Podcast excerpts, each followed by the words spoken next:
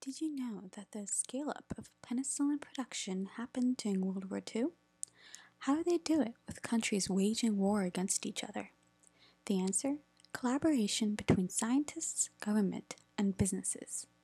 Surprisingly, one of the main lessons children learn in kindergarten and elementary school to help save millions of lives from contagious bacterial diseases, working together to solve a problem. This kind of collaborative effort is not only necessary for fighting diseases, but for every aspect of science.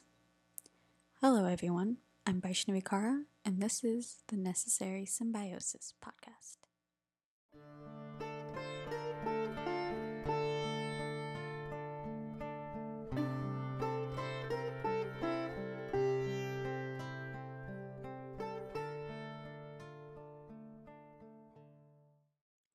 Penicillin. Most people have heard about it at least. But what is it? What's penicillin? If you want to know what penicillin is and exactly why it's such a major scientific breakthrough, we must first enter a world without penicillin. Side note, the American Chemical Society has a really great article about penicillin and the man credited for its discovery, Alexander Fleming. So much of that article I will paraphrase throughout this podcast episode. So, in a world without penicillin, a simple paper cut could get infected and land you in the hospital with blood poisoning, and there's nothing doctors could do other than wait and hope for the best. Infections like pneumonia, rheumatic fever, gonorrhea were all untreatable. There weren't any antibiotics to fight these bacterial infections. So that changed um, starting in 1928 in a lab run by Alexander Fleming a professor of bacteriology at St. Mary's Hospital in London. In the fall, Professor Fleming went to his lab to inspect his petri dishes with some bacterial colonies of Staphylococcus, which is a bacteria that can cause sore throats as well as boils and abscesses. He noticed that there was something strange in one petri dish. Normal petri dishes were full of dots where the bacteria was growing, but on one particular petri dish, there was some mold and the area around the mold did not have any bacterial colonies at all. There were no dots. Something in that mold was preventing the bacteria from growing nearby. That mold is a rare strain of Penicillium notatum, and it secretes a mold juice that was capable of killing all kinds of bacteria. So Professor Fleming asked his assistants, Stuart Craddock and Frederick Ridley, to try and isolate that mold juice so they could analyze it. Unfortunately, it was extremely difficult to isolate that mold juice, and they could only prepare some crude solutions. But either way, a paper was published in the summer of 1929 in the Journal of Ex- Experimental Pathology, the British Journal of Experimental Pathology, my bad, with a passing notation of penicillin and its potential therapeutics. Now, Whenever a paper is published in a journal like this, other research groups and scientists try to replicate the results in order to see what can be improved. The same thing happened here. It seemed like the only way to prepare penicillin was isolating the penicillin insensitive bacteria from the penicillin sensitive bacteria in a mixed culture. But at the very least, this paper kept the interest in penicillin and other scientists like Harold uh, Raistrick, professor of biochemistry at the London School of Hygiene and Tropical Medicine, tried to purify penicillin, but with no, no luck. If penicillin was so hard to isolate when Fleming discovered it, how the heck were we able to manufacture trillions of units of penicillin today? That's where Howard Florey, Ernest Chain, and their colleagues at the Sir uh, William Dunn School of Pathology at Oxford University come into the story. Their research lab really started looking into the isolation, purification, and chemistry of penicillin in 1939, right as World War II was starting. Remember, World War II started in the fall of 1939 after Germany invades Poland, forcing Britain and France, Poland's allies, to declare war on Germany. With the backdrop of World War II, Florey and his research partners are busy trying to figure out how to purify penicillin. In order to carry out large scale penicillin animal tests, they needed 500 liters of mold filtrate every week. They they converted their lab into a factory after developing a specialized fermentation vessel and employed many local women for two pounds a week to oversee the fermentation process and inoculate the animals. While that was happening in that mini factory, another biochemist, Norman Heatley, was able to extract penicillin from the mold production line. He was able to do so by first putting the uh, mold into an organic solution of amyl acetate and then using water. Another biochemist, Edward Abraham, used a new technique to ramp up the production. Alumina column chromatography was able to remove the impurities in penicillin before it was used. As the war started to ramp up in 1940, Florey was busy carrying out vital experiments on mouse models. He was able to show that penicillin protects mice against strep infections. The first human that was given penicillin was a policeman by the name of Albert Alexander in early 1941. He had scratched the side of his mouth while he was pruning roses and was infected. It was so severe that huge abscesses aff- affected his face, his eyes, and even his lungs. Once penicillin was injected into his system, he was able to recover. Unfortunately, his other drugs ran out, and he died several days later. But Florey was able to prove that penicillin protected humans from life threatening bacterial infections. Because of that success, there were plans to make penicillin available for British troops out on the battlefield. But with a war raging, how could they scale up production? Florey recognized that the level of large scale production may not be feasible in Britain, so he went to the US with Heatley with the support of the Rockefeller Foundation. They hoped to interest pharmaceutical companies to produce penicillin on a large scale. In the US, John Fulton, a Yale physiologist, helped, helped Florey and Heatley become uh, acquainted with various inv- individuals that could help. One was Charles Thom, a mycologist and the authority on Penicillium notatum. Fulton also referred Florey and Heatley to the Department of Agriculture's Northern Regional Research Laboratory in Illinois, specifically its fermentation division. Now, this is super important.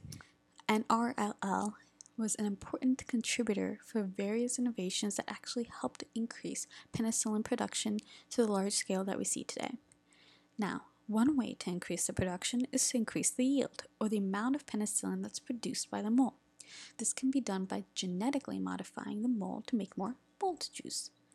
Another way to increase the yield is by adding different sugars to see which one the mold likes best. That second method is exactly what the NRRL did in its fermentation division. The director, Orville May, agreed to help Florey and Heatley by creating a vigorous program to work on increasing penicillin yields. The program was under the direction of the chief of fermentation division, Robert Coghill, and within weeks of the program starting, Andrew Moyer discovered that the mold preferred sucrose, aka table salt, over lactose, the sugar in milk and dairy. And when and then Moyer discovered that if they added corn steep liquor, a byproduct of the corn wet milling process, the mold produced 10 times as much penicillin. Then the lab increased the yield even more by adding precursors like phenylacetic acid. A precursor is a substance from which another substance is formed by a metabolic reaction. The lab also recognized that the method that Florey's group had had to grow the mold on a surface was not that efficient, and a more efficient way was to grow the mold in a mold in a submerged culture. How does that work? Well, mold is grown in these really large tanks, submerged in sugar, alcohol, and other substances. These tanks are constantly mixed, and there's a constant supply of oxygen into the solution for the mold. This produced a much higher yield of penicillin than Florey's group back in Oxford. Now remember, the strain of mold that Fleming discovered was a rare strain. So now there's there was a huge global search to find a better strain of mold that could produce even higher yields of penicillin. The most productive strain, ironically, was found close to the NRRL, a moldy cantaloupe from a local fruit market. This particular strain not only produced more penicillin than the strain used in Florey's group in Oxford, but ultraviolet radiation increased its productivity even further. So that's great and all, displaying the importance of government funding and research, but that doesn't explain how trillions of units were able to be produced. That's where pharma- pharmaceutical companies come in. While Hartley was helping the NRRL increase production, Florey was trying to get just one pharmaceutical company interested in producing penicillin. Initially, he was unsuccessful. That's not because penicillin didn't have potential, but rather companies like Merck, Lilly, and Squibb had done their own research before and had very limited evidence of its potential, so it was a risk for the companies. With these initial rejections, Florey visited his friend Alfred Newton Richards, the then vice president for medical affairs at UPenn. Now, that's a rather impressive title for anyone, but Richards had another, more pertinent titles um, one of them being the, uh, the chair of the Committee on Medical Research of the Office of Scientific Research and Development. The ORSD was recently created in 1941 to make sure that the government was paying enough attention to medical and scientific problems relating to national security and defense. Richards trusted Florey's judgment about penicillin, so he personally approached Merck, Lilly, Squibb, and Pfizer, the very same companies that initially rejected Florey's idea. Richards told them that this idea is important, that the companies would be helping the nation, and this would be and there could be federal funding and support. Hint, hint, hint. However, with World War II on the forefront of everyone's and every government's mind, the large scale production was a challenge for companies. Many of these companies were focused on the war effort, like manufacturing weapons and uniforms in the US, the Defense Production Act was passed by Congress to give the President the power to mandate companies to switch to manufacturing products for the war effort. A couple of meetings later, in the midst of World War II, and right around the time of the bombing of Pearl Harbor and the US, US's entry into the war, companies were encouraged by the improvements to penicillin production that the NRRL was able to do. So the companies decided that they would pursue on their own research and keep the CMR and the ORSD informed on, of these developments. Then, if the companies gave permission and the research was of public interest, then the CMR would make this information much more widely available. If this process sounds familiar, it's because it was used for the development of the COVID 19 vaccines. But as the scale up of penicillin production increased at these pharmaceutical companies, they started to face some engineering problems. Pfizer's John L. Smith captured it perfectly when he said, quote, The mold is as temperamental as an opera singer. The yields are low, the isolation is difficult, the extraction is murder, the purification invites disaster, and the assay is unsatisfactory. End quote. Wow. The mold needs oxygen to grow, and the large tanks can be difficult to aerate. And since corn steep liquor was used as the medium, aerating the medium caused foaming to occur, kind of like how you, when you make milk froth. Squibb fixed this issue by adding an anti-foaming agent, glycerol monosinolate. Lilly was able to make the mold make new types of penicillin by giving different structured precursors, but another issue was that these tanks had to be cooled in order for the penicillin to be purified. Penicillin is rather unstable and is sensitive to heat, so up to two thirds of the penicillin could be lost. But new methods of freeze drying under a vacuum gave the best results for a stable, sterile, and a usable final form of penicillin. All of these collaborative efforts helped, and by early 1944, Pfizer opened the first commercial plant for the large scale production of penicillin in Brooklyn. At the same time, other clinical studies were done on both soldiers and civilians. These studies shows that, showed that humans could be protected from surgical and wound infections like syphilis. So obviously, this was seen to be valuable on the battlefield in the middle of World War II. In 1943, the War Production Board decided to take responsibility for increasing the production of penicillin. They looked into more than 175 companies before deciding on 21 to participate in penicillin production. These 21 companies got top priority for construction materials and other supplies.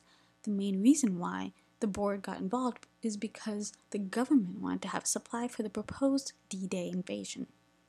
But as with everything, once the public learned that there is a quote miracle drug, demand increased. But with such a limited supply, the first priority were soldiers. But by early 1944, production increased dramatically and supply increased as well. In 1943, 21 billion units were produced. In 1944, 1.663 trillion units were produced. And in 1945, almost 7 trillion units were produced. With this huge influx of supply, the cost also fell. In 1943, 100,000 units of penicillin, or approximately 60 milligrams, cost about $20. By 1949, the cost was less than 10 cents. That's a 99.5% decrease in a price over a five to six year period. That meant that more people could afford this life saving medicine. Since the federal government believed in scientific research and development and was willing to invest in helping companies, universities, and individuals pursue scientific research and development, penicillin became an affordable life saving drug. It wasn't meant for only military personnel or those that could afford high drug prices. It was meant for everyone.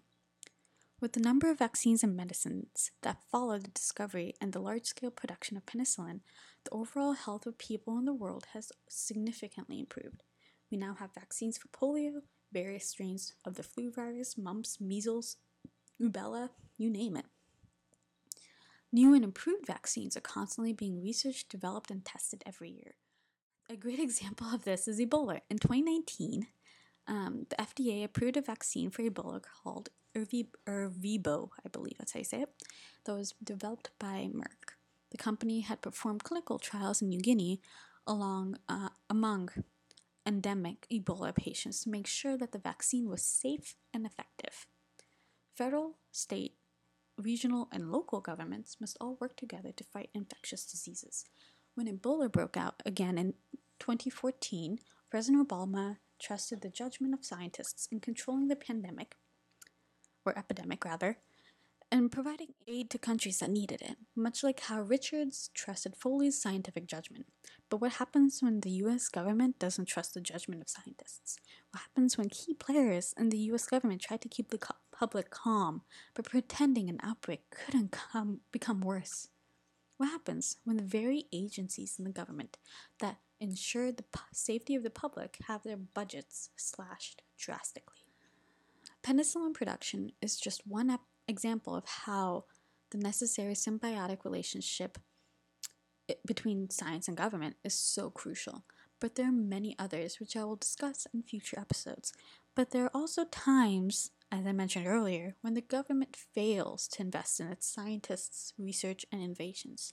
And I will also discuss those um, situations.